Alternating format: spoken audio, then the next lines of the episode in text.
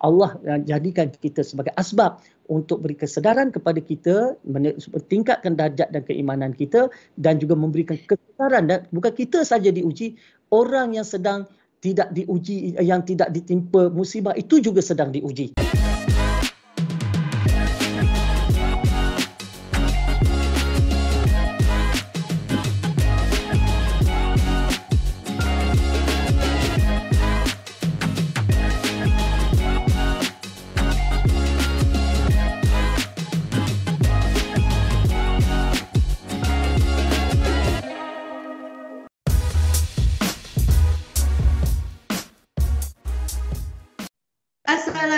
Assalamualaikum dan selamat sejahtera kepada semua followers keluarga. Kembali lagi kita dalam keluarga talk uh, bersama saya lagi Azira. Uh, pada tahun baru ni uh, alhamdulillah dapat juga kita berjumpa lagi di tahun baru. Uh, selamat tahun baru semua. Okay, so untuk keluarga talk hari ini Sebelum saya bagi tahu apa tajuk kita, saya nak ingatkan kepada semua yang ada dekat rumah yang menonton ni, yang mana belum lagi follow kita punya social media. Kita ada di Facebook, di uh, Instagram, uh, follow kita, subscribe kita di YouTube dan juga di TikTok, okay? So jangan lupa tekan semua benda tu nanti lepas kita punya video ni, okay? Alright, so bersama kita hari ni ada seorang doktor di sebelah saya. Uh, so saya rasa berita kita perkenalkan dululah doktor sebelum kita bagi tahu topik apa kita hari ni. Betul doktor? Ya, insyaAllah. Okay, so bersama kita ada Dr. Tengku Asmadi ataupun uh, doktor boleh perkenalkan diri, uh, doktor dari mana apa semua, okay? Okey, baik. Saya rasa ramai juga dah yang mungkin uh, kenal uh, saya sebelum ini, Dr. Haji Tengku Asmadi dan saya merupakan salah seorang uh, perunding motivasi. Dan saya ada syarikat motivasi saya sendiri iaitu MAP Training and, Cons- and Consultancy Sendirian Berhad yang telah pun beroperasi sejak tahun 1995 lagi dan kemunculan uh, pertama saya di media di TV pada tahun 2000 dan sekarang dah 2022 bermakna dah masuk 22 tahun ya saya uh, menyumbang uh, idea pandangan di kaca-kaca televisyen di radio di majalah. Uh, insyaallah uh, apa ni kalau dalam masa yang sama juga saya adalah merupakan perunding uh, bukan perunding pengerusi okey pengurusi kelab uh, NGO Kadim Malaysia iaitu Kelab Anak Darul Iman Malaysia dan uh, juga dalam masa yang sama saya juga aktif dalam pelbagai aktiviti-aktiviti kemasyarakatan dan sangat aktif di media sosial terutamanya saya ada page saya sendiri boleh cari nanti Dr. Tengku Asmadi uh, kalau jumpa page yang lebih daripada 600,000 followers tu saya lah yang kurang daripada itu adalah merupakan page-page samaran kepada saya. jangan salah uh. jangan salah follow.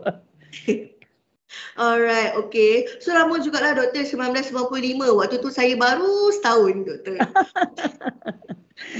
Aduh, kadang-kadang kita tak terasa masa berjalan begitu pantas sebab waktu saya mula berkecimpung dulu dalam bidang motivasi ini usia saya lebih kurang nak masuk 29 tahun. Dan saya bermula dengan program-program untuk pelajar-pelajar diikuti dengan keibubapaan, keusahawanan dan juga program-program pekerja. Dan hari ini dah lebih 400 ribu orang anak-anak yang telah menyertai program-program motivasi saya dan mereka semuanya dah, dah dah bekerja, dah berkahwin, dah ada anak dan malah dah ada yang join program saya merupakan generasi kedua kepada uh, ibu bapa mereka. Uh, oh. Jadi uh, alhamdulillah lah itu antara saya harap dan ramai-ramai itu berlakulah satu sumbang jariah kepada saya apabila saya tidak ada lagi di muka bumi Allah ini. InsyaAllah. Okay, tak. Alright, so untuk tahun baru ni uh, kita masuk pada topik kita hari ni. Uh, mm-hmm. Kita dikejutkan dengan uh, satu bencana pada penghujung kita apa penghujung tahun lalu dan awal tahun ni uh, kita dikejutkan dengan bencana banjir doktor. So mm-hmm. hari ni uh, mengikut pada uh, situasi sekarang ni so topik kita pun mengikutlah kepada uh, apa situasi yang masih lagi uh, teruk sekarang ni uh, kawasan banjirnya. Uh, walaupun ada kawasan yang dah reda dia pergi ke tempat lain pula banjirnya kan? Mm-hmm. jadi harapkan siapa yang uh, masih lagi terjejar ke banjir uh, sekarang ni rasanya Johor yang kena kan? Mm. uh, belah sana pula. So uh, semoga dipermudahkan. Alright. So bila kita cakap pasal banjir ni uh, terutamanya bagi yang first time ataupun dah banyak kali dah kena banjir mestilah ada perasaan trauma ataupun emosi tak stabil. Uh, disebabkan uh, yelah tutup tak sangka pula rumah boleh naik air kan daripada pe- tak pernah langsung naik tiba-tiba naik. Uh, so dia boleh buatkan trauma. Saya ni pun yang kat Shah Alam pun walaupun rumah saya tak kena tapi saya pun bila dengar guruh terjaga. Ha, macam tu. Jadi trauma macam tu pula. Kalau saya jadi trauma macam tu. Dengan guru je, ya Allah macam mana ni takut hujan. Ha, macam kawasan doktor hujan. Uh, banjir saya, tak? Saya di kawasan Hulu Langat dan memang kawasan yang terkena musibah banjir yang dahsyat pada uh, baru-baru ni. Cuma saya agak bernasib baik sebab rumah saya ni berada di kawasan yang lebih tinggi. Ha, jadi kalaulah rumah saya ni, kawasan rumah saya ni, kalau rumah saya banjir, bermakna seluruh kawasan ceras banjir. ceras akan banjir. Kalau kawasan rumah saya sebab saya di atas bukit sikit jadi memang uh, di dataran yang lebih tinggi lah kalau rumah saya banjir makna satu ceras banjir. Ha tu dia. Uh, tapi sekarang uh, di kawasan bawah sikit lah di itu kawasan Hulu Langat sampai ke Sungai Lui ya. Yang mana pada ketika itu apabila Shah Alam kena banjir saya terlibat dalam dalam antara mangsa yang terperangkap di Shah Alam pada ketika itu. Oh. Ha, sebab pada ketika itu saya ada progres Kongres Tip Nabawi di Sirim ha, pada hari Sabtu tu dan uh, pada ketika itu uh, pro, uh, program tu dirasmikan oleh Menteri Agama kita dan saya sudah masa pergi tak banjir jadi uh, perjalanan lancar. Uh-huh. tapi saya dah dengar dewan apabila saya kata kenapa dewan kosong? Jadi mereka kata ramai terperangkap dalam banjir. Jadi program yang patut tamat jam 5 saya keluar awal. Pukul 2.30 saya dah keluar untuk untuk pulang balik ke Kuala Lumpur dengan harapan dapat keluar. Rupanya dah tak dapat dah. 7 8 jam saya terperangkap dalam kereta dan tak dapat nak keluar. Dan saya pun Cuma saya ni ada satu satu perangai yang menyelamatkan saya. Iaitu saya sentiasa ada satu beg kecil dalamnya ada uh, kain pelikat, ada baju selai, ada seluar selai, ada pakaian dalam okay, bukan bukan pakaian dalam, pakaian dalam orang perempuan kan, spenda, spenda kan. Dan ada ubat gigi, berus gigi. Jadi saya memang ke mana-mana saya pergi dalam kereta saya akan letak barang tu. Jadi itulah penyelamat saya untuk satu malam tu dan alhamdulillah pada keesokan harinya uh, dapat berita bahawa ada jalan yang uh, uh, uh, boleh dilalui, maka saya cepat-cepat keluar jam 10 pagi dan sebab selepas 10 pagi tu uh, mereka yang lain terperangkap semula. Ha, jadi itulah, jadi adalah pengalaman terperangkap tapi terlalu kecil. Kecil sedikit sangatlah pengalaman tu kalau nak dibandingkan dengan uh, apa mangsa-mangsa yang menim, uh, berdepan dengan bencana ni. Kan pengalaman tu terlalu kecil, malu pun nak cerita kan. Nak kata sebagai musibah pun malu dah segan kan. Bukan musibah pun, cuma satu ujian kecil je Allah beri pada saya pada ketika itu. Hmm. Betul-betul. Itulah sebab dia jangan uh, bila dah dia stuck dekat banjir tu memang dah tak boleh buat apa lah. Kalau nak redah takut kereta rosak kan. Hmm. Jadi dia uh, ni, ini baru yang baru kalau yang transport yang macam orang pergi bekerja. Yang rumah tu lagi lah kan yang terkesan dengan harta benda. Uh, betul. betul ada pula uh, selain harta benda kita juga dengar berita-berita yang sedih ada yang kehilangan uh, orang yang tersayang disebabkan banjir kan? Ada yang ditemui dalam uh, kereta ada yang lepas surut baru jumpa kan? Hmm. so ada juga yang waktu apa? Waktu genting-genting ni uh, nak bersalin pun ada juga. Uh, hampir lemas pun ada. Semua hmm. semua benda ni bagi trauma dekat individu tersebut. Uh, yang terkena yang terkesan kan? Jadi macam mana tu doktor untuk kita apa atasi kesan trauma tu untuk individu tu boleh Baik. doktor bagi kita kita beginilah ya kita kena banjir memang betul kita kena musibah tetapi kita kena faham ah, apa-apa pertama sekali sebelum kita pergi kepada sudut motivasi, psikologi dan sebagainya, kita kena kembali kepada Allah dulu. Kita kena kembali kepada Allah dulu, kepada Tuhan, kepada Allah ya. Sebab apa? Sebab semuanya perkara yang berlaku dalam hidup kita sama ada perkara itu baik ataupun perkara itu buruk di mata dan penilaian kita okey kita terjemahkannya sebagai buruk tetapi apa juga berlaku sebenarnya di uh, pada Allah semuanya baik berlaku uh, Allah buat apa pun kita kena faham satu. Jadi kita kena betulkan. Pertama sekali ni yang pertama sekali kita kena betulkan mindset kita kita kena meletakkan sangkaan kita kepada Allah dengan tepat jangan kita mempunyai sangkaan yang salah terhadap Allah. Sebab tidak ada sesuatu yang berlaku itu di luar pengetahuan dan di luar perancangan Allah. Dan jadi kalau kita diterima ujian, kita ditimpa musibah, apa sahaja yang berlaku ke atas kita, ya, kita kena faham kita adalah insan-insan yang dipilih oleh Allah untuk berdepan dengan bencana itu kan? Dan kalau kita lihat memang memanglah kita kata apa ni bencana banjir itu membawa banyak kemusnahan.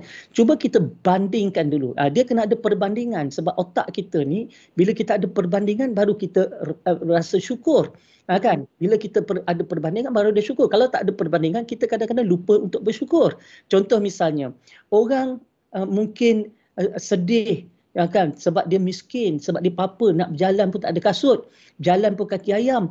Kan? Jadi anak-anak uh, berjalan pun uh, tak pakai kasut kaki ayam. Mungkin kita rasa sedih. Tetapi bagaimana apabila tiba-tiba kita lihat orang yang tidak ada kaki Betul. Ha, jadi bila kita tengok saja orang tidak ada kaki, maka di situ kita akan rasa syukur. Syukur itu akan datang apabila ya Allah sekurang-kurangnya ya ada orang yang uh, sebenarnya kita taklah seperti mana orang yang ditimpa dengan ujian yang lebih besar lagi. Ha, di situ kita datang rasa kesedaran kan kita kembali kepada Tuhan, kita kembali kepada rasa syukur. Misalnya kepada mereka yang kehilangan nyawa. Memang dia satu benda yang kita akan rasa trauma, kita akan rasa sedih. Siapa tak sedih kehilangan orang tersayang? Tetapi bagaimana kita nak timbul rasa redha? Ha, ini macam mana kita nak timbul rasa redha pada Tuhan? Cuba kita lihat dan kembali apakah perasaan seorang bapa apabila dalam kenderaannya isterinya bersama dengan lapan orang anak-anaknya mati di depan matanya sekelip mata digilis oleh saat trailer. Kita ambil sekadar macam tu. Apakah perasaannya seorang bapa depan mata dia? Kan? Digilis. Eh, ya Allah, saya ada saya ada sembilan orang anak. Saya ada sembilan orang anak. Jadi kisah ini sangat sangat tersentuh kepada saya. Sebab saya duk fikirkan saya ada sembilan anak, bagaimana perasaan seorang bapa, ya, saya, kalau tiba-tiba depan mata saya lapan diambil Allah serentak dan termasuk isteri diambil sekali. Kan? Bagaimana perasaan kita? Ha, di situlah bila kita tengok, maka kita akan datang rasa rasa hidup bertuhan ni, kita akan datang rasa syukur. Kita akan datang rasa reda. Maka kita akan cepat mm, apa ni settle kita punya uh, kegelisahan kita, kekecewaan kita, kesedihan kita, kita akan cepat settle. Jadi di situ sebenarnya cara untuk kita memberikan kekuatan. Maaf. Suara saya punya tekak ni uh, apa ni? Hmm. Di situ dia akan beri kekuatan jiwa kepada kita. Okey. Baik. Jadi itu antara perkara yang kita perlu lakukan. Jadi dalam kes banjir, cuba kita lihat dalam kes yang serupa bagaimana agaknya keadaan orang yang kena tsunami di Aceh pada tahun uh, 10 tahun lepas. Ya, saya tak ingat tahun 2000 berapa ya, saya lupa lah. 2004. Ah begitu kan. Jadi uh, kita lihat bagaimana air datang dan bukan setakat hanyutkan harta benda tetapi kehilangan nyawa yang bukan seorang. Okey, bukan seorang tetapi ramai. Jadi cuba kita bayangkan sekurang-kurangnya kita dikenakan banjir besar tetapi tidak sedahsyat tsunami. Tidak sedahsyat itu. Bermakna di situ kita akan datang rasa syukur sebab Allah beri kita ujian tapi tidak sedahsyat itu. Akan. Jadi oleh sebab itulah bila kita tengok uh, kita dikena musibah, kita tengok bahawa ada orang yang terkena musibah dengan lebih dahsyat lagi. Di situ tujuan saya cerita ni untuk kita kembali kepada hidup bertuhan. Supaya kita kembali kepada bahawa setiap apa yang Allah lakukan itu ada sebab, ada hikmah, ada tujuan, ada sebenarnya uh, apa ni pengajaran yang Allah nak berikan kepada kita. Jadi sekurang-kurangnya kita terus akan rasa syukur, akan rasa redha dan akan boleh menerima ujian walaupun saya tahu berat uh, kepada ramai orang tetapi sekurang-kurangnya ter, terasalah ringan sedikit beban itu bila kita mula membuat satu perbandingan untuk mencari kekuatan dalam jiwa kita itu tadi. Ha, itu itu yang pertama sekali yang kita perlu lakukan setiap kali kita diberikan ujian oleh Allah Subhanahu taala. Okey, jadi untuk yang uh, ditimpa uh, bencana baru-baru ni, apa persediaan yang perlu uh, mereka lakukan supaya dapat bersedia uh, menghadapi banjir yang akan datang? Uh, tak kira lah yang dah lama ke terkesan uh, dengan banjir ataupun yang baru je kan uh, first time dalam hidup uh, terkesan dengan banjir tu. Apa pendapat doktor? Apa nasihat doktor? Antara perkara kita kena faham juga, bila kita sebut bencana banjir memanglah bencana banjir pada kali ini dia agak luar biasa. Sebab biasanya banjir itu hanya berlaku pada satu dua kawasan sahaja. Dan uh, yang nak turun membantu pun dapat uh, turun membantu dan berfokus. Tetapi kali ini dia berlaku secara luar biasa. Kawasan yang tak pernah naik air pun naik air dan kawasan yang naik air, air naik lagi sampai ke bumbung dan sebagainya. Jadi ia satu fenomena yang agak luar biasa. Okey, fenomena yang agak luar biasa. Okey, maka uh, ada beberapa perkara yang kita perlu uh, faham. Pertamanya sekali, kalau kita ni memang berada di kawasan yang memang acara banjir ni acara tahunan.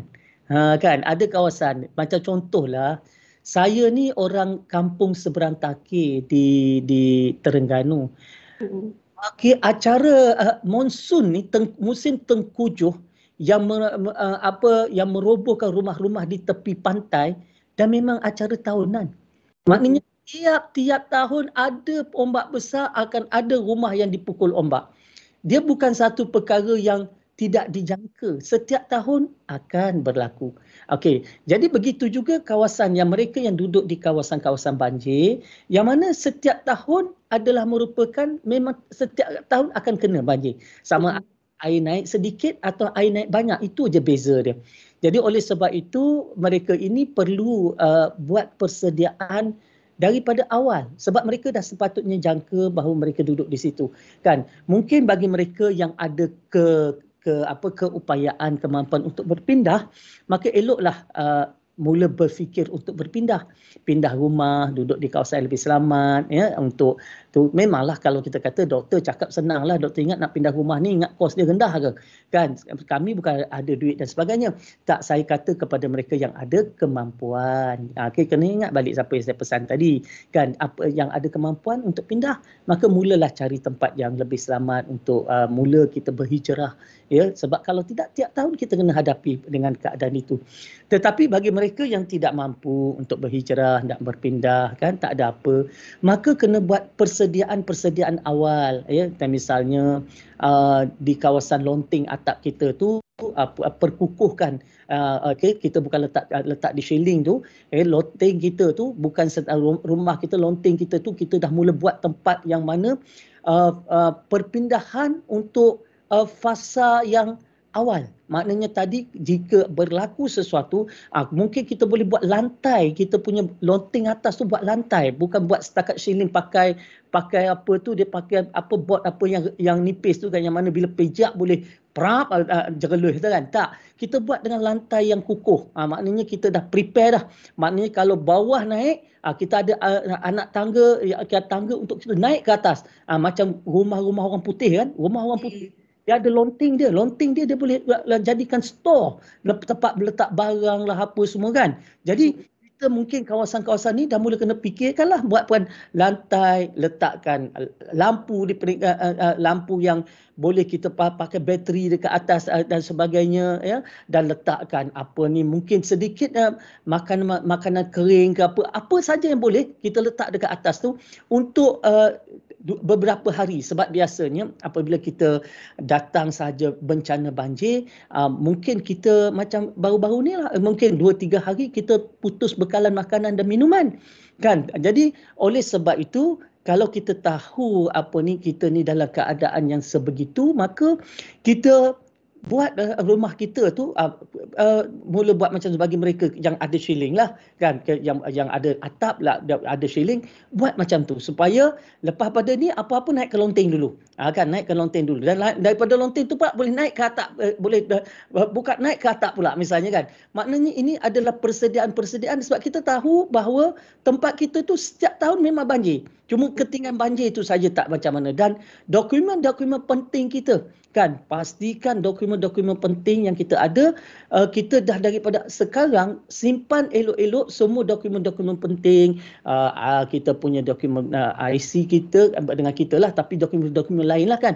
Uh, sijil nikah sijil apa apa apa geran geran-geran yang perlu uh, pasport dan sebagainya tu letakkan dalam satu uh, plastik bekas plastik yang kedap air. Maknanya tak masuk air kan? Mm-hmm. tak masuk air dan letak di tempat yang kita mudah capai.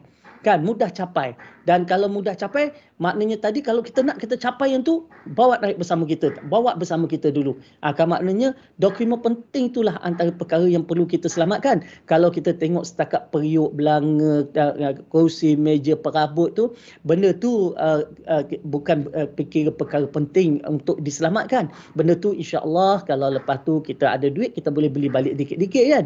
Tapi yang dokumen-dokumen penting tu kita kena uh, letakkan. Jadi kalau begitu kalau berlaku apa-apa sekurang-kurangnya kita boleh naik ke loteng. Dulu tengok air paras air naik setakat mana dan kita ada bekalan air mineral ada bekalan makanan-makanan ringan kat situ untuk kita bertahan 2 3 4 hari. Akan sementara nak menunggu bantuan tiba. Akan jadi itu itu satu benda lah. Kecuali kalau air sampai ke bumbung pun sampai. Ha, itu nak kena naik ke bumbung pula. Ha, kan ha, jadi itu itu itu adalah kira um, apa ni terpaksa uh, reda lah naik ke bumbung. Cuma sekurang-kurangnya kita dah ada plan A kita. Uh, kan? Sebelum kita pergi pada plan B kita dah ada plan A. Dan kalau bagi mereka yang memang kawasan tu memang sentiasa naik naik air kan? Kita sepatutnya dah mula uh, dekat rumah tu ada ada belilah sampan. Beli sampan eh. Dan sampan sampan yang penting boleh kita berakit boleh kita naik dan boleh kita uh, selamatkan uh, uh, diri kita anak-anak kita uh, dan sebagainya. Uh, cari cari uh, benda-benda macam tu. Sebab sebab saya ni orang orang orang orang laut. Saya duduk di kampung laut. Kan boleh dikatakan kebanyakan rumah di di tempat kampung saya tu ada sampan. Ah, kan ada sampan kan sebab orang turun ke laut turun mengair turun mancing dan sebagainya kan. Jadi benda-benda macam ni ini persediaan sebenarnya kan. Persediaan kalau kita duduk di kawasan yang memang sentiasa naik air. Maknanya dia sudah menjadi satu keperluan kan keperluan ya. Jadi sebab itulah kalau kita perhatikan juga uh, apa ni uh, bencana bagi mereka yang di kawasan yang memang dah dijangkakan sepatutnya kita lebih bersedia. Dan kita juga sepatutnya kena lebih di kawasan-kawasan ini kita kena peka dengan uh, ramalan cuaca. Akan uh, contoh bila diberitahu bahawa hujan akan uh, turun tanpa henti. Uh, katakan selama beberapa hari hujan lebat kata 4 5 hari. Kita pun dah jangka. Kalau hujan lebat kawasan kita ni kalau dua hari dua malam hujan lebat air akan naik Ha, jadi kalau dah dapat uh, uh, uh, sebegitu, awal-awal lagi kita kena alih kenderaan kita duduk hantar ke tempat tinggi. Awal-awal lagi. Contoh uh, adik-adik saya, ipar saya di kawasan Shah Alam hari itu, apabila dia dapat uh, uh, berita bahawa kawasan berdekatan dah mula naik air, mereka dah mula bawa kenderaan mereka naik ke tempat tinggi akan parking di kawasan yang tempat tinggi akan selamatkan uh, uh, harta benda yang boleh diselamatkan ya maka ketika itu mereka sekurang-kurangnya taklah uh, kehilangan harta tu terlalu besar sangat kan. Jadi itu antara perkara yang yang boleh dilakukan. Okey, cuma bagi mereka yang tak pernah jangka, uh, tak pernah jangka. Ini yang terkejut ni. Tengok-tengok orang dah jerit kan? Bangga tengok-tengok orang dah jerit uh, air dah naik paras pinggang contoh misalnya kan. Uh, tengok semua barang dalam rumah dah terapung apa semua kan. Uh, sebab tu ketika itu tak ada perancangan tak ada apa maka uh, apa yang paling penting uh, kita selamatkan nyawa dulu. Selamatkan nyawa dan uh, kalau boleh capai dokumen penting capai dokumen penting letak kat satu backpack kita sangkut kat belakang tu pergi selamatkan nyawa dulu. Kan? Pergi ke, ke, ke, kalau ke, ke rumah jiran ke ataupun atau rumah kita naik tu ke tempat yang lebih tinggi. Sebab apa? Nyawa itu adalah lebih penting. Sebab itu saya sarankan saya sarankan kalau kita ni uh, di rumah kan kita kena ada kalau orang dia ada first aid kit kan? First aid kit tu kalau berlaku apa-apa kecederaan dia ada first aid kit bantuan awal kan? Itu satu. Dan dalam rumah juga dia ada uh, apa ni penyembuh. Kalau berlaku kebakaran kan? Kita ada penyembuh uh, yang tu kan maknanya kita kan uh, itu itu adalah kenapa kita perlu ada benda-benda macam tu sebab untuk uh, kalau musibah kebakaran dalam masa yang sama dalam rumah kita kena ada pelampung uh, mulai hari ni rumah-rumah kita ni kena ada pelampung. Sekurang-kurangnya life jacket untuk anak-anak kita. Kita ada anak kecil. Kan kita tahu kita duduk di kawasan yang lebih rendah daripada yang lain. Walaupun kita tak pernah kena banjir. Tetapi dalam rumah ah, sediakanlah pelampung. Sediakan pelampung. Kalau katakan tiba-tiba berlaku yang mana rumah kita dihanyut terus. Kan nak dihanyut terus. Jadi apa-apa kita dah ada pelampung, kita dah pakai anak kita pelampung, dah pakai isteri kita pelampung, kita pun dah ada pelak jaket pelampung ni, pakai jaket ke jaket yang pelampung ni, ambil duit sikit letak letak aje dalam store tu. Letak aje dalam store. Seperti mana orang kalau kita nak naik boat ada dia punya life jacket kan, uh, pakai life jacket tu letak dalam dalam rumah mesti ada life jacket. Kan? Letak aja dalam dalam dalam rumah. Jadi kalau kata apa-apa berlaku pertama pakaikan life jacket dulu kepada anak-anak beranak kita. Kita ada lima orang lima lima life jacket ada. Kan? Jadi life jacket itu perlu ada. Jadi sekurang-kurangnya uh, apa-apa berlaku kita selamat uh, kita selamat. Uh, ya kita tak ada tak adalah kita uh, apa ni kalau dia hanyut air sekalipun dia tak tenggelam. Okey kita kita timbul. Jadi itu itu itu perkara yang saya nampak perlu adalah di rumah. Yang kadang-kadang orang tak terfikir tentang benda tu. Kan orang tak terfikir. Orang fikir uh, apa ni oh aku tak kena. Sebab kita bercakap tentang pencegahan awal. Jadi kita kena bila kita pencegahan awal kita kena ada benda-benda yang boleh membantu kita secara tiba-tiba seperti yang saya katakan itu. Insyaallah kalau selepas ni saya pun walaupun rumah di tempat tinggi pun kadang-kadang terfikir juga ni. Kan? Uh, saya, saya kata uh, isteri saya saya kata nampak gaya rumah ni kena ada life jacket uh, semua orang boleh pakai. Kalau ada 10 orang kena ada lah 10 life jacket letak je lah dalam store kita tu. Kan tak pakai tak apa kan simpan je dalam store tu kan. Itu mereput kan. Tapi kalau kebetulan kita ada keperluan uh, masa tu kita dah bersedia. Jadi itu itu yang kita kena kita kena adalah antara selain daripada uh, penyembuh apa ni untuk apa ni kita panggil apa entah yang uh, uh, fire apa tah uh. yang pemadam tu atau uh madam api uh, yang perlu ada selain daripada first aid kit yang perlu ada dalam rumah untuk ubat-ubatan ya. Jadi ubat-ubatan pun sama kan bagi orang yang uh, sakit yang perlukan ubat yang perlu macam orang sakit jantung dan sebagainya. Ubat kena berada di sisi dia dalam bekas yang juga kalis kalis air ya jangan jangan bekas yang masuk air. Mana bekas yang kalis air? Maknanya kita ubat apa-apa kita buat selamatkan ubat kita bersama-sama dengan kita sebab kita perlukan ubat itu kan? Ha, jadi itu antara perkara yang yang saya rasa boleh kita lakukan untuk memastikan kalau berlaku sesuatu di masa akan datang sekurang-kurangnya kita tidak berlaku kehilangan nyawa. Hmm.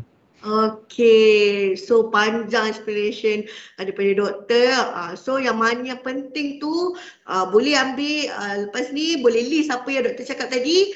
Uh, buat take note, lepas ni boleh pergi cari. Uh, dan juga uh, kalau boleh apa sebab uh, rata-rata kata tak sempat nak ambil dokumen apa semua kan. Saya ada perasan tengok baca komen apa semua kan. Jadi apa salahnya kita mulai sekarang yang mana yang uh, sijil-sijil penting ke apa ke letak satu tempat betul-betul. Even pun tak jadi banjir ke tak jadi apa ke kita tak tahu bila boleh banjir bila rumah kita boleh terbakar ke apa ke. So dokumen-dokumen tu dah ada satu tempat. Memang waktu kita cemas kita mungkin akan terlupa untuk ambil. Tapi at least benda tu ada sekali dan uh, kalau kita ingat kita sempat ambil kita boleh ambil kan? Dan macam doktor kata tadi lah boleh letak dekat dalam bekas uh, kalis air ke kan? Uh, kan So tak adalah macam uh, waktu tu lah kita keluar kabut mana simpan benda ni, mana simpan benda tu kan.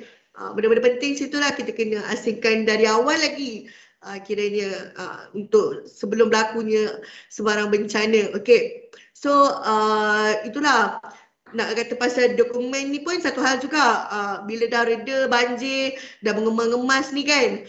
Uh, so apa yang perlu paling utama sekali lah untuk mangsa-mangsa banjir ni perlu buat uh, doktor? Kau uh, diorang perlu uruskan untuk claim insurans ke ataupun uh, apa kan ada orang macam boleh claim kalau kereta terlibat banjir ataupun uh, diorang macam kalau terlibat tiba-tiba memang maklumat diri dah hilang uh, so apa yang perlu utama sekali untuk diorang buat Okey, apabila dah dah settle uh, dan sebagainya biasanya kita akan biasanya orang akan cuba untuk apa ni Uh, kemas rumahnya dululah. Memang apabila mereka dipindahkan di kawasan uh, uh, uh, sementara uh, uh, uh, apa ni pindah pemindahan sementara mereka duduk di situ uh, uh, diberikan bantuan makan minum dan sebagainya. Dan mungkin uh, dokumen-dokumen tak ada kan dokumen-dokumen tak ada. Sebab kenapa dokumen-dokumen tu tidak ada mungkin dokumen-dokumen tu uh, hilanglah hilang. Jadi oleh sebab itu apabila balik uh, ke rumah ya, uh, kalau nak pergi buat dokumen dulu pun kepala runsing ha, kan hati runsing teringat rumah dan sebagainya Uh, pada saya uh, dokumen tu boleh boleh uh, boleh bolehlah tangguhkan seketika.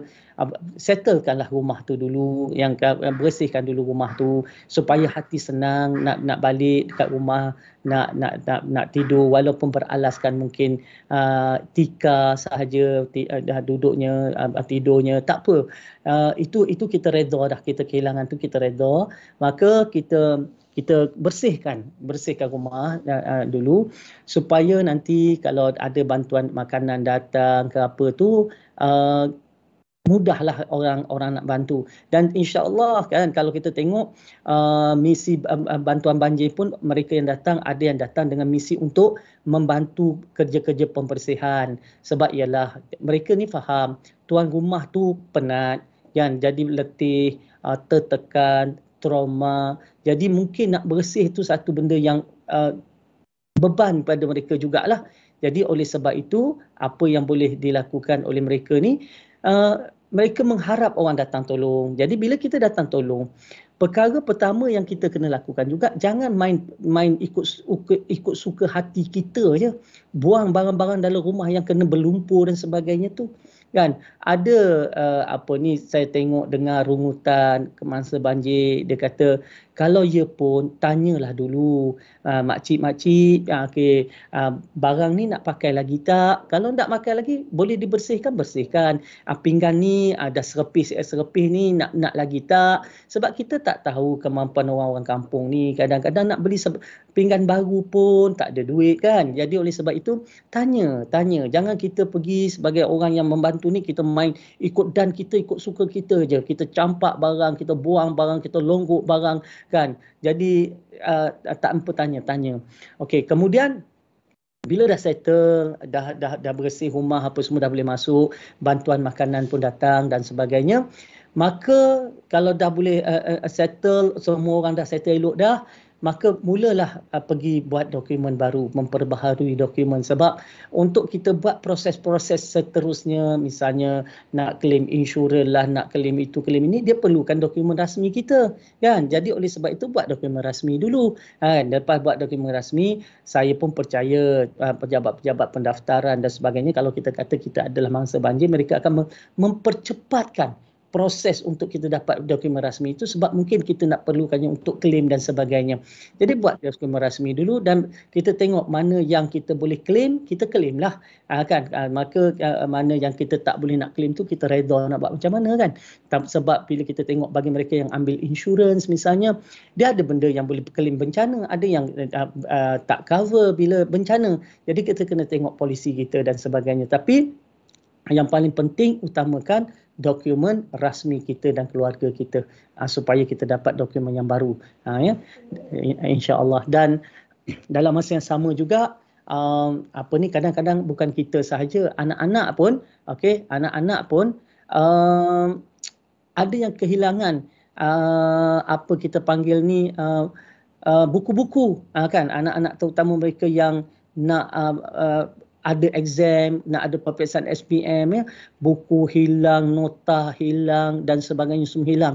Dan di sini uh, kena cepat maklum kepada cikgu-cikgu kepada kawan-kawan minta mereka tolong photostat uh, kan nota-nota lepas tu berikan buku-buku untuk anak-anak kita mula kembali belajar dan sebagainya. Dan memanglah satu tekanan sebab nota orang tak sama dengan nota sendiri. Uh, kan? Yeah. kita salin nota kita tahu apa kita buat. Ni semua hanyut semua. Kan? Kita nak kena buat nota balik. Tetapi insya-Allah anggaplah kita sebagai satu proses ulang kaji semula. Uh, kan? Sebab dulu kita buat nota-nota kita tu sebab kita belajar. Jadi kalau kita nak ada exam kita nak kena belajar balik kan? Jadi buat ajalah nota-nota baru. Anggaplah itu itu sebagai satu proses. Sekurang-kurangnya kita dah mengulang kaji semula dan bersedia untuk berdepan dengan pelajaran exam kita dan sebagainya. Jadi jangan kita rasa resah sebab kadang-kadang keresahan itu kebimbangan anak-anak nak exam bila dia resah maka keresahan itu melampau-lampau dan mengganggu fokus mereka. Dan mereka menyalah-nyalahkan tak tahu nak menyalahkan siapa kata tetapi menyalah-nyalahkan. Kata uh, uh, apa ni hilang habis nota, nota dan sebagainya macam mana dia nak skor A? Hilang habis nota macam mana dia nak belajar? Menyalahkan ke, uh, keadaan. Jadi oleh sebab itu jangan menyalahkan keadaan. Uh, kita ambil saja itu sebagai satu perkara oh uh, uh, apa hikmah dia? Kita kena cari hikmah. Hikmahnya maknanya kita uh, Allah nak kita dah pernah belajar. Kali ini kita ulang kaji awal. Sebab kita tahu kita ada tiga bulan lagi nak SPM maka oh maknanya aku kena bersedia daripada sekarang. Ada orang mungkin tinggal satu dua bulan. Aku dari sekarang aku kena bersedia buat balik nota-nota belajar balik dan tak ada masalah. Ah, kan? Ah, dan insyaallah cikgu-cikgu kawan-kawan pun ramai yang nak membantu kita. Ya jadi jangan jangan terlalu uh, fokus kepada apa yang hilang tetapi kita lihat kepada apa yang kita mampu lakukan untuk dapat balik dan buat balik nota-nota kita dan sebagainya. Hmm. Alright. Okey doktor Okey, mm, doktor masuk kepada uh, anak-anak yang hilang nota apa semua kan. Mm-hmm. Jadi ada tak penambahan sikit kalau dari segi ibu bapa tu sendiri, ada tak apa-apa yang boleh ibu bapa buat untuk naikkan balik semangat Yelah, nak ada lagi siapa yang first time trauma macam ni kan. Uh, dah lah buku hilang, lepas tu penat kemas rumah. Tu macam mood pun dah hilang apa semua. Jadi ada tak nasihat yang ibu bapa, even pun ibu bapa pun sendiri dah trauma, hmm. nak naikkan balik semangat anak-anak tu juga. So apa yang boleh kau ibu bapa boleh buat? Uh-uh. Apa yang boleh ibu bapa lakukan ialah memberi menunjukkan yang kita ni faham keadaan anak. Satu, Okay, kita faham, kita faham tekanan yang dia lalui, kita faham uh, kehilangan yang dia lalui uh, hadapi, kita faham uh, apa ni apa yang dia perlu lakukan itu banyak perkara yang baru yang dia perlu lakukan. Kita kena memahami dia dulu itu satu. Yang kedua, kita menyatakan dengan jelas bahawa kita tak kisah pun sama ada dia dapat A ke tak dapat A ke masuk universiti ke tak masuk universiti ke sebab kita percaya bahawa Allah timpakan musibah itu pasti ada sebabnya yang lebih baik. Akan jadi kita percaya rezeki cakap kat dia rezeki rezeki insya-Allah Allah dah atur akan kita sebagai ibu apa ni kita kata insya-Allah mak tak kisah. Mak nak uh, kamu fokus buat yang terbaik dan mak tak kisah pun apa uh, keputusan. Jangan bimbanglah mak nak tengok kamu betul-betul usaha saja. Usaha betul-betul fokus takat yang mampu. Mak redha dah kata. Kan kalau kata tiba-tiba result tak dapat seperti mana yang yang uh, dijangkakan tak apa Allah ada. Sebab yang yang datangkan musibah ni adalah Allah. Allah tahu apa yang terbaik untuk masa depan uh, kamu. Jadi kita menyatakan bahawa kita jangan tambah beban kan? Jangan ada pula kita kata mak sekarang ni uh, uh, apa kita dalam kesusahan yang boleh selamatkan keadaan kita adalah kejayaan kamu. Jadi kamu kena belajar belajar betul-betul kali ni kamu kena dapat semua A. Kawan tu dah hilang nota mak letak pula nak semua A kan? Kamu kena masuk universiti baru boleh selamatkan kehidupan keluarga. Ah tak jangan jangan jangan kita sekali berikan tekanan yang tidak perlu. Cakap saja yang kita memahaminya kita menerima apa saja apa yang kita nak kita nak tengok dia usaha yang terbaik dan kita doakan dia ya kita kita beri do, beri dorongan. Ha, kita kata tak apa akak akak boleh tak apa akak insyaallah Allah bantu. Tak apa akak insyaallah ramai yang nak tolong. Jadi kita sentiasa berikan kata-kata yang baik kata-kata yang positif kepada anak-anak kita berikan harapan. Dan walaupun kita sendiri pun sebenarnya uh, terkesan dan trauma dan kita sendiri pun stres yang, yang uh, uh, sangat. Tapi bila kita dengan anak kita kena tutup kebimbangan kita. Kita kena sorok ke, uh, ke kebimbangan kita. Kita jangan ceritakan kebimbangan kita yang sebab anak-anak terlalu kecil untuk memikul beban itu. Ha, jadi kita jangan beri beban itu kepada anak-anak, kita berikan harapan. Kita beri kata-kata yang baik, kita berikan doa-doa yang baik. Kita berikan dia keyakinan dan kepercayaan bahawa di sebalik ini semua hanyalah satu satu ujian kecil sahaja. Ha, katakan, ini ujian kecil je kak. Kan kita kehilangan setakat kehilangan harta benda. Kan ujian kecil aja ni. InsyaAllah uh, akak boleh. Kan satu hari nanti ya akak akan lebih menghargai uh, uh, tentang kehidupan. Ha, jadi kita sentiasa bagi dia semangat. Walaupun sebenarnya kita pun sebenarnya tak berapa nak bersemangat. Tapi hmm. jangan tunjuk. Uh, kan jangan tunjuk dengan anak. Biar anak tu nampak kehebatan, sisi hebat kita. Jangan anak tu nampak sisi lemah kita. Uh, ya, insya-Allah.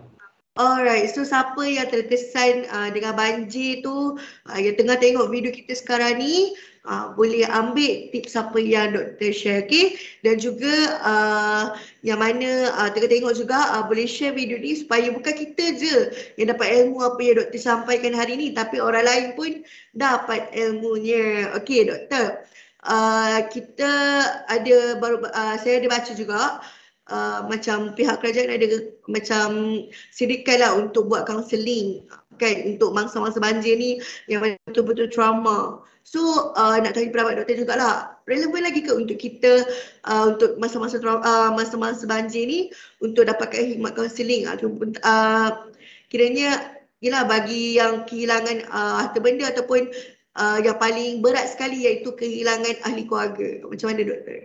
Baik, um, terapi dan kaunseling uh, diperlukan sekiranya kita sedar bahawa kita berdepan dengan stres, depresi ataupun trauma yang mengganggu fungsi hidup kita. Kan, maknanya kita dah tak boleh nak bekerja, kita dah tak boleh nak jumpa orang, kita dah dah, dah mula tak boleh nak bercakap, kan? Kita mula hilang hilang apa ni keyakinan, kita mula rasa seolah hidup ini tidak ada makna dan macam-macam lagi, maka mereka ini perlu dapatkan khidmat uh, terapi dan juga kaunseling untuk mereka kembali ke ke pangkal jalan kembali menyedari bahawa setiap ujian yang Allah datangkan musibah yang Allah datangkan itu bukannya permanent kekal. Kan? Sebenarnya bukan kekal tetapi ia datang dan pergi dan biasanya apabila kita cepat menyedari bahawa apa yang dah berlaku tidak ada apa yang boleh kita lakukan yang hilang hilang yang pergi pergi yang tak ada tak ada. Maknanya tadi tak ada apa yang boleh kita lakukan. Tetapi yang depan ni yang kita nak berdepan dengan kehidupan kita anak-anak kita yang masih ada untuk kita besarkan eh. Jadi kita kena fokus cepat kepada apa ni pergi ke, ke depan.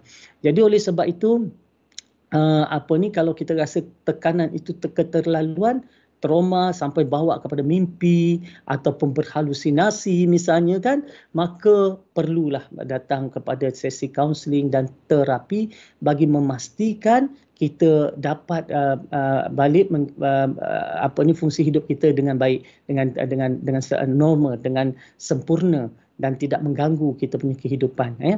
Itu perlu itu perlu. Dan itu, kita patut berterima kasih kepada pihak-pihak yang menyediakan sesi-sesi ini dan rebutlah. Jangan kita kata oh saya tak apa saya tak perlu. Cuba tengkan mungkin kita sebenarnya perlu cuma kita tak sedar bahawa kita adalah orang yang perlu. Contoh misalnya antara contohlah kan contoh. Adalah orang yang tiba-tiba uh, dia ada orang apabila ditimpa musibah maka kita akan cepat sedar dan kita mula mula jadi insan yang lebih baik. Kan? Kita mula sedar dan kita mula terasa ya Allah rupanya aku ni kecil. Ya Allah rupanya aku ini tidak ada daya upaya. Ya Allah sebenarnya aku ini tak ada kekuatan pun. Kan? Ya Allah semuanya rupanya adalah hanya pinjaman sahaja. Ha, ini orang yang cepat sedar. Kan? Dia bahawa dia tak ada apa-apa. Jadi orang-orang uh, mereka ini akan cepat kembali ke, ke, kepada menyedari hakikat bahawa ada uh, mereka perlu mulakan hidup baru. Itu tadi. Tetapi ada orang yang tak boleh tak boleh nak terima. Kan? Mereka tak boleh terima bahawa mereka ni dikena musibah. Sehingga kan uh, mereka akan marah-marah kan marah. Misalnya bantuan lambat sampai marah uh, kan uh, maki hamun dan sebagainya. Uh, ini oh, ini adalah satu uh, satu tekanan sebenarnya yang perlu dikendurkan. Sebab kita kena faham orang nak kadang-kadang ketika musibah orang nak masuk pun bukan boleh masuk ramai-ramai. Kan kemudian uh, apa ni uh, nak sampai pun bukannya nak bantu kita seorang. Uh, lepas tu uh, uh, ada uh, ada orang yang lebih memerlukan bantuan di, perlu diutamakan. Misalnya ibu yang nak bersalin perlu di, dibantu dulu. Misalnya orang tua perlu diberikan bantuan dulu. Orang yang sakit anak-anak kecil. Uh, jadi jadi ada orang yang yang tak boleh nak terima. Seolah-olah dia kena orang kena datang tolong dia sekarang juga. Kan tak datang. Oh, ini apa ni? Oh, ini adalah orang yang kita rasa kita rasa kena sabarlah. Kan kena sabar sebab bukan kita seorang yang berdepan dengan masalah, ujian ramai ni. Kan? Jadi orang yang turun nak membantu mungkin tak cukup tangan juga. Jadi kita janganlah maki, janganlah marah, janganlah hamun, janganlah herdik. Ah, kau ni tak pandai buat kerja ke? Kau ni lambat, lembat buat kerja. Jangan. Mereka juga manusia yang ada hati dan perasaan. Kita jangan jadi orang yang nampak seolah-olah tidak tidak mampu nak reda dengan ujian yang Allah jatuhkan kepada kita. Sampaikan kepada, saya tengok kan, ada yang marah-marah dekat dekat uh, uh, uh, Facebook dekat media sosial. Marah. Oh uh, dia kata apa? Oh engkau engkau engkau ni boleh senang-senang saja kan? Uh, seronok-seronok kan? Kau tahu tak um, bila dia tengok orang ada majlis seronok-seronok kan? Dia, dia marah kan? Kami ni tahu tak kami ni uh, uh, uh, uh, uh, jadi uh, sedang dalam keadaan uh, apa ni bencana kami dalam keadaan sedih. Kau pergi seronok-seronok. Betul. Kita kena faham. Ada orang ada majlis ada orang ada ada apa ni perkara hidup masing-masing. Jadi kita jangan tengok orang kita rasa uh, uh, tak patut dia nak berseronok kerana kita ditimpa musibah. Itu kehidupan dia ini kehidupan kita. Jadi kita jangan jangan kita lihat kehidupan orang kita jadi rasa ha- cemburu sakit hati nak marah uh, kan? Itu tanda apa? Itu maknanya kita perlu terapi kita perlu kaunseling uh, kan? Itu tanda-tanda lah tu. Bahawa kita perlu terapi kita perlu kaunseling supaya kita kita menyedari bahawa ya hari ini hari kita. Mungkin esok lusa hari orang lain. Kan? Sesiapa pun Allah akan uji. Mungkin kita kata kita ujian Allah uji kita besar. Kita tak tahu ujian orang lain lagi besar. Kan? Kita rasa kita dah teruk tapi kita tak sedar. Orang lain lagi teruk sebenarnya. Ha, jadi kita uh, berada kembali kepada kesedaran bahawa uh, hidup kita hidup kita hidup orang hidup orang. Tetapi apabila orang yang yang kalau semua orang ke okey kalau semua orang kena musibah Habis siapa nak datang tolong kita? Satu Malaysia ni semua kena musibah. Habis siapa nak datang tolong? Satu dunia ni semua kena musibah. Habis siapa yang nak datang tolong? Tak ada orang lah dapat, dapat, dapat datang tolong. Semua orang nak kena tolong masing, uh, diri masing-masing. Sebab itu keadaan yang digambarkan apabila datangnya tiupan sangka kala. Ha, cuba, apabila datangnya kiamat, tiupan sangka kala, apa berlaku? Tak ada siapa pun boleh tolong sesiapa. Ha, ini ini ini uh, ini keadaan yang Allah nak tunjukkan kan sampaikan uh, ibu ayah pun dah tak fikir anak dah kan? Sampaikan keadaan macam tu. Jadi sampaikan uh, keadaan semua orang buat hal masing-masing je. Sebab semua orang tak boleh nak tolong sesiapa. Masing-masing nak tolong diri masing-masing je. Uh, itu keadaan yang Allah gambarkan. Jadi apa yang Allah beri dalam bentuk bencana ni kan? Satu benda yang sikit saja untuk Allah berikan kita keinsafan. Kan? Keinsafan bahawa kalau datang kiamat lagi dahsyat tak ada siapa pun datang nak dapat, dapat datang tolong kita sebab masing-masing sibuk untuk menyelamatkan diri masing-masing. Ha, kan? Jadi sebab itu okay, kita jangan rasa uh, uh, apa ni nak marah apabila kita diberikan bencana sedangkan orang lain tak diberikan bencana sebenarnya kita diberikan bencana ini untuk memberikan peluang orang lain untuk menabur uh, jasa buat infak uh, hulur bantuan akan kepada kita. Uh, di situlah sebenarnya indahnya uh, satu kehidupan yang meningkatkan rasa salin uh, ambil berat cakna prihatin uh, lepas tu apa ni ukhuwah yang terjalin. Jadi itu itu tujuannya. Ada sebabnya. Jadi jangan kita jadi orang yang kita rasa bahawa kita saja kena uh, Allah itu tidak adil. Sebenarnya tidak ya. Keadaan sebegitu sebenarnya Allah uh, jadikan kita sebagai asbab untuk beri kesedaran kepada kita meningkatkan darjat dan keimanan kita dan juga memberikan kesedaran. Dan bukan kita saja diuji orang yang sedang tidak diuji yang tidak ditimpa musibah itu juga sedang diuji. Ha, mereka diuji, ha, kau ada duit lebih, ada tak kau sanggup menyalurkan bantuan? kan Atau kau ni sebenarnya kedekut ha, kan? Misalnya, jadi kita kena faham mereka juga sedang diuji. Ha, jadi oleh itu, ha, bila turun sesuatu ha, musibah, semua manusia diuji sebenarnya. Betul, betul cakap doktor. Betul. Bukan uh, orang yang terlibat dengan banjir ataupun sebarang bencana uh, yang apa yang diuji sebenarnya kita yang uh, terselamat ataupun macam saya kan saya kat Shah Alam juga dan yang alhamdulillah saya terselamat. Uh, so bukan bukannya saya pun tak diuji saya kita bantu tak orang uh, kan. Uh, so uh, jangan ingatkan uh, ujian tu hanya untuk mangsa tapi kita semua pun diberi ujian dan kita semua perlu uh, muhasabah diri juga. Uh, bukannya uh, orang tu menjadi mangsa mungkin dia pernah buat apa-apa so dia dapat bencana bukan ini untuk kita semua. Okay alright. Uh, doktor kan sekarang ni kita dah masuk tahun baru. Jadi hmm. boleh tak uh, doktor um, macam tadi uh, doktor ada explain doktor ada cakap kita muasabah sedia apa semua kan. Kau ada lagi isi tambahan untuk uh, motivasikan diri uh, sendiri contohnya untuk uh, ketua keluarga dan juga sekaligus untuk isteri dan anak-anak untuk membina uh, semangat orang sempena kita sekarang tahun baru dalam kita mulakan tahun baru selalu kita datang dengan semangat. Uh, sekarang ni bila dah kena bencana ni uh, so macam mana pula uh, dengan kehidupan baru ni setelah dilanda musibah dengan harta benda ni macam mana? Okey. Kalau kita tengok kita semua datang dengan tidak ada apa-apa. Semua kita ni datang dengan tidak ada apa-apa. Kita bermula daripada tiada apa-apa kosong sebenarnya. Daripada situ kita hidup, kita berusaha dan kita dapat. Baik. Apabila kita ditimpa musibah dan kita terpaksa bermula balik dengan kosong kita tak tahu apa yang Allah nak bagi pada kita. Kan? Sebab itu apabila Allah kata bila kita ni sabar, Allah bagi ujian dan sebagainya, Allah akan ganti dengan nikmat yang lebih besar kan. Jadi maksudnya tadi kita tak tahu apa yang nak datang. Mungkin Allah ambil daripada kita tapi yang Allah nak bagi tu nanti lebih lebih besar lagi. Kan? Lebih lebih berjaya lagi. Kalau sebelum ni kita kata bisnes kita uh, uh, uh, apa ni habis, tetapi mungkin yang Allah nak bagi selepas ini satu bisnes dalam bentuk yang lebih lebih besar lagi pendapatannya kita tak tak tahu kita tak tahu. Ya jadi apa yang boleh kita lakukan kita kena uh, ada uh, faith ke, ke, keyakinan kepercayaan keimanan terhadap apa yang Allah timpakan dan kita kena yakin bahawa apa yang Allah akan berikan kepada kita itu lebih besar lagi. Jadi kita jangan putus asa daripada mengharap rahmat Allah satu. Okey kita kena hope. Hope ni mengharap Jangan expect. Expect ni kita jangka uh, macam seolah-olah dapat nanti tak dapat kita kecewa.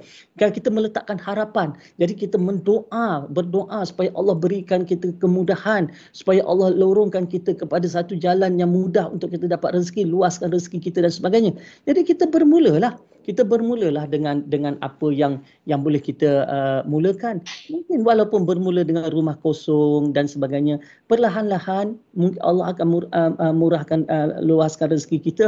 Kita dapat masuk perabot yang baru peti ais baru uh, dapat masuk apa ni uh, dapur baru kita dapat cat rumah baru. Semua tu sebenarnya itu Allah akan hantar rezeki. Tengok-tengok rumah kita semua dalam keadaan baru. Ha, kan? Ha, itu itu kita tengok eh mana datang Allah hantar rezekinya kan jadi oleh sebab itu kita kita jangan jangan kita uh, apa ni kecewa dengan apa yang hilang tetapi kita percaya akan banyak lagi benda yang nak datang.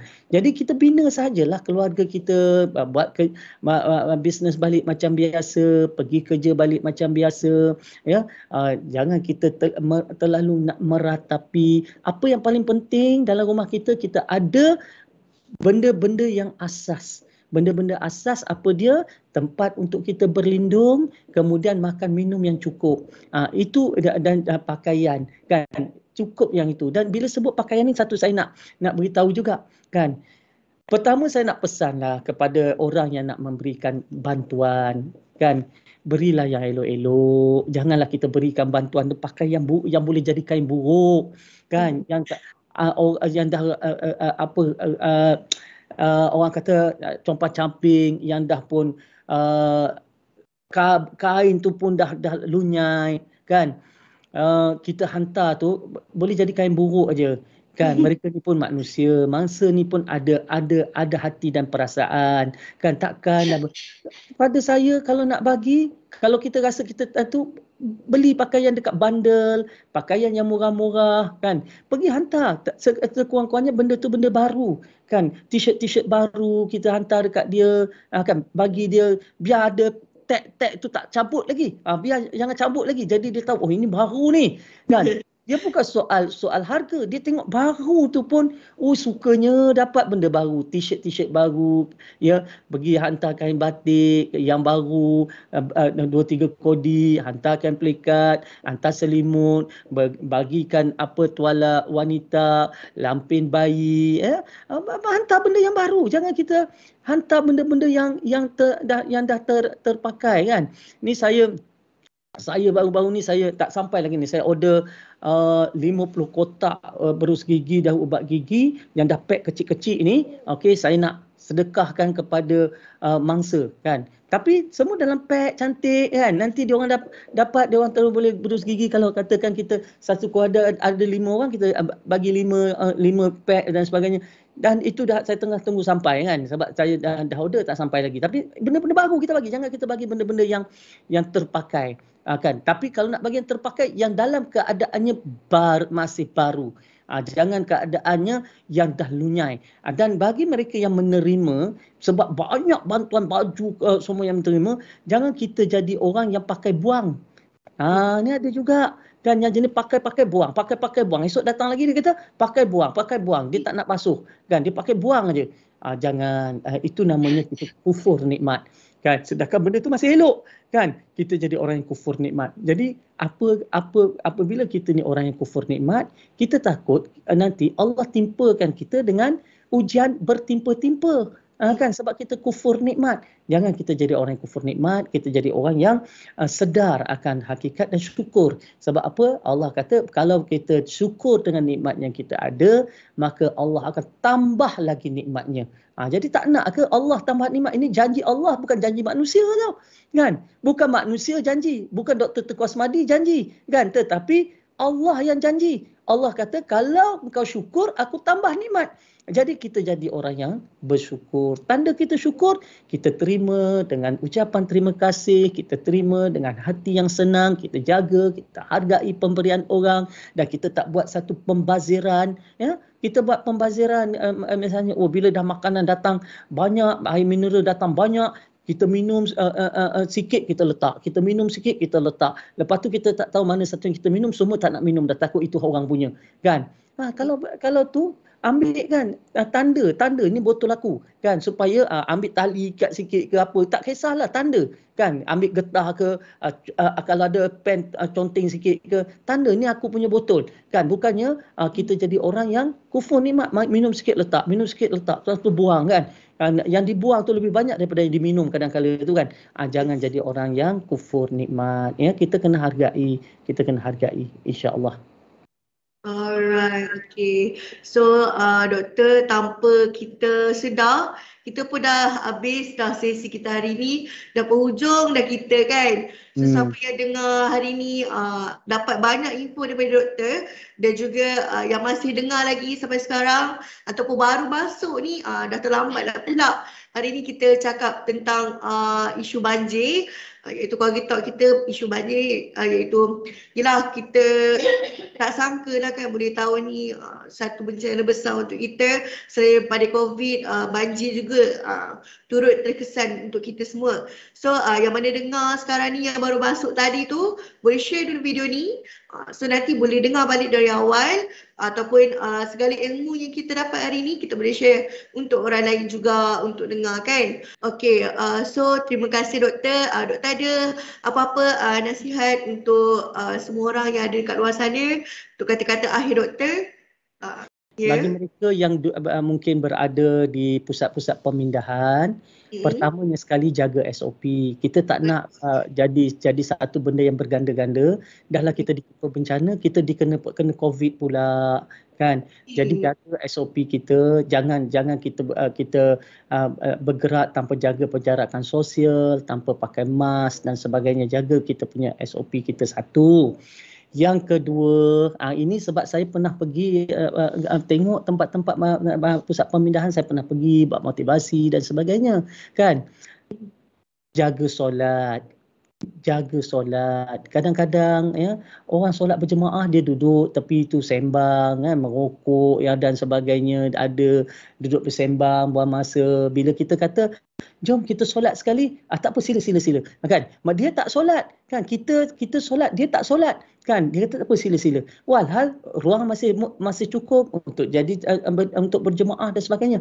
Nampak sangat kita ni tak tak utamakan solat. Sedangkan solat itulah sebenarnya yang akan membuka pintu rezeki yang mendapat rahmat Allah yang Allah nak pandang kan? Jadi kita kena jaga solat. Ya solat uh, uh, awal waktu jangan lengahkan solat. Kan sepatutnya apabila kita ni semakin diuji kita semakin dekat dengan Allah. Bila kita semakin diuji kita mungkin uh, terasa lebih uh, uh, sayang kepada Allah. Bila kita rasa diuji kita rasa lebih lebih bertaubat lebih insaf sepatutnya begitu. Jadi ya itulah pesan saya kepada uh, mangsa-mangsa supaya ambillah uh, uh, apa ni nasihat saya ini untuk dilakukan supaya supaya ya Allah turunkan uh, pertolongannya dengan lebih pantas insya-Allah InsyaAllah. Okey, terima kasih doktor untuk pengkongsian kita hari ini. Kan banyak sangat doktor bagi uh, input-input yang uh, apa nasihat-nasihat yang baik untuk orang ramai. Okey, so harap semua perkongsian doktor ni uh, dapatlah memudahkan orang lain dan juga uh, ilmu-ilmu baru ni kan uh, bolehlah dipraktikkan untuk semua orang. Okey, alright. So terima kasih doktor untuk perkongsian hari ini. Uh, Okey dan juga untuk orang ramai terima kasih juga sudi dari awal sampai habis stay dalam uh, kita punya keluarga talk hari ini. Okey, uh, jadi uh, saya rasa kita ending sampai sekarang, sampai uh, ni kita ending sekarang dan juga uh, siapa yang belum lagi follow uh, social media uh, keluarga yang macam saya sebut pagi tadi, eh pagi tadi pula, awal tadi, uh, so boleh uh, boleh uh, apa? Bolehlah follow, share, subscribe kita punya social media, okay? Alright, so terima kasih doktor. Sekali lagi. Sama-sama. Alright, so bye. Assalamualaikum semua. Waalaikumsalam warahmatullahi wabarakatuh. Okay.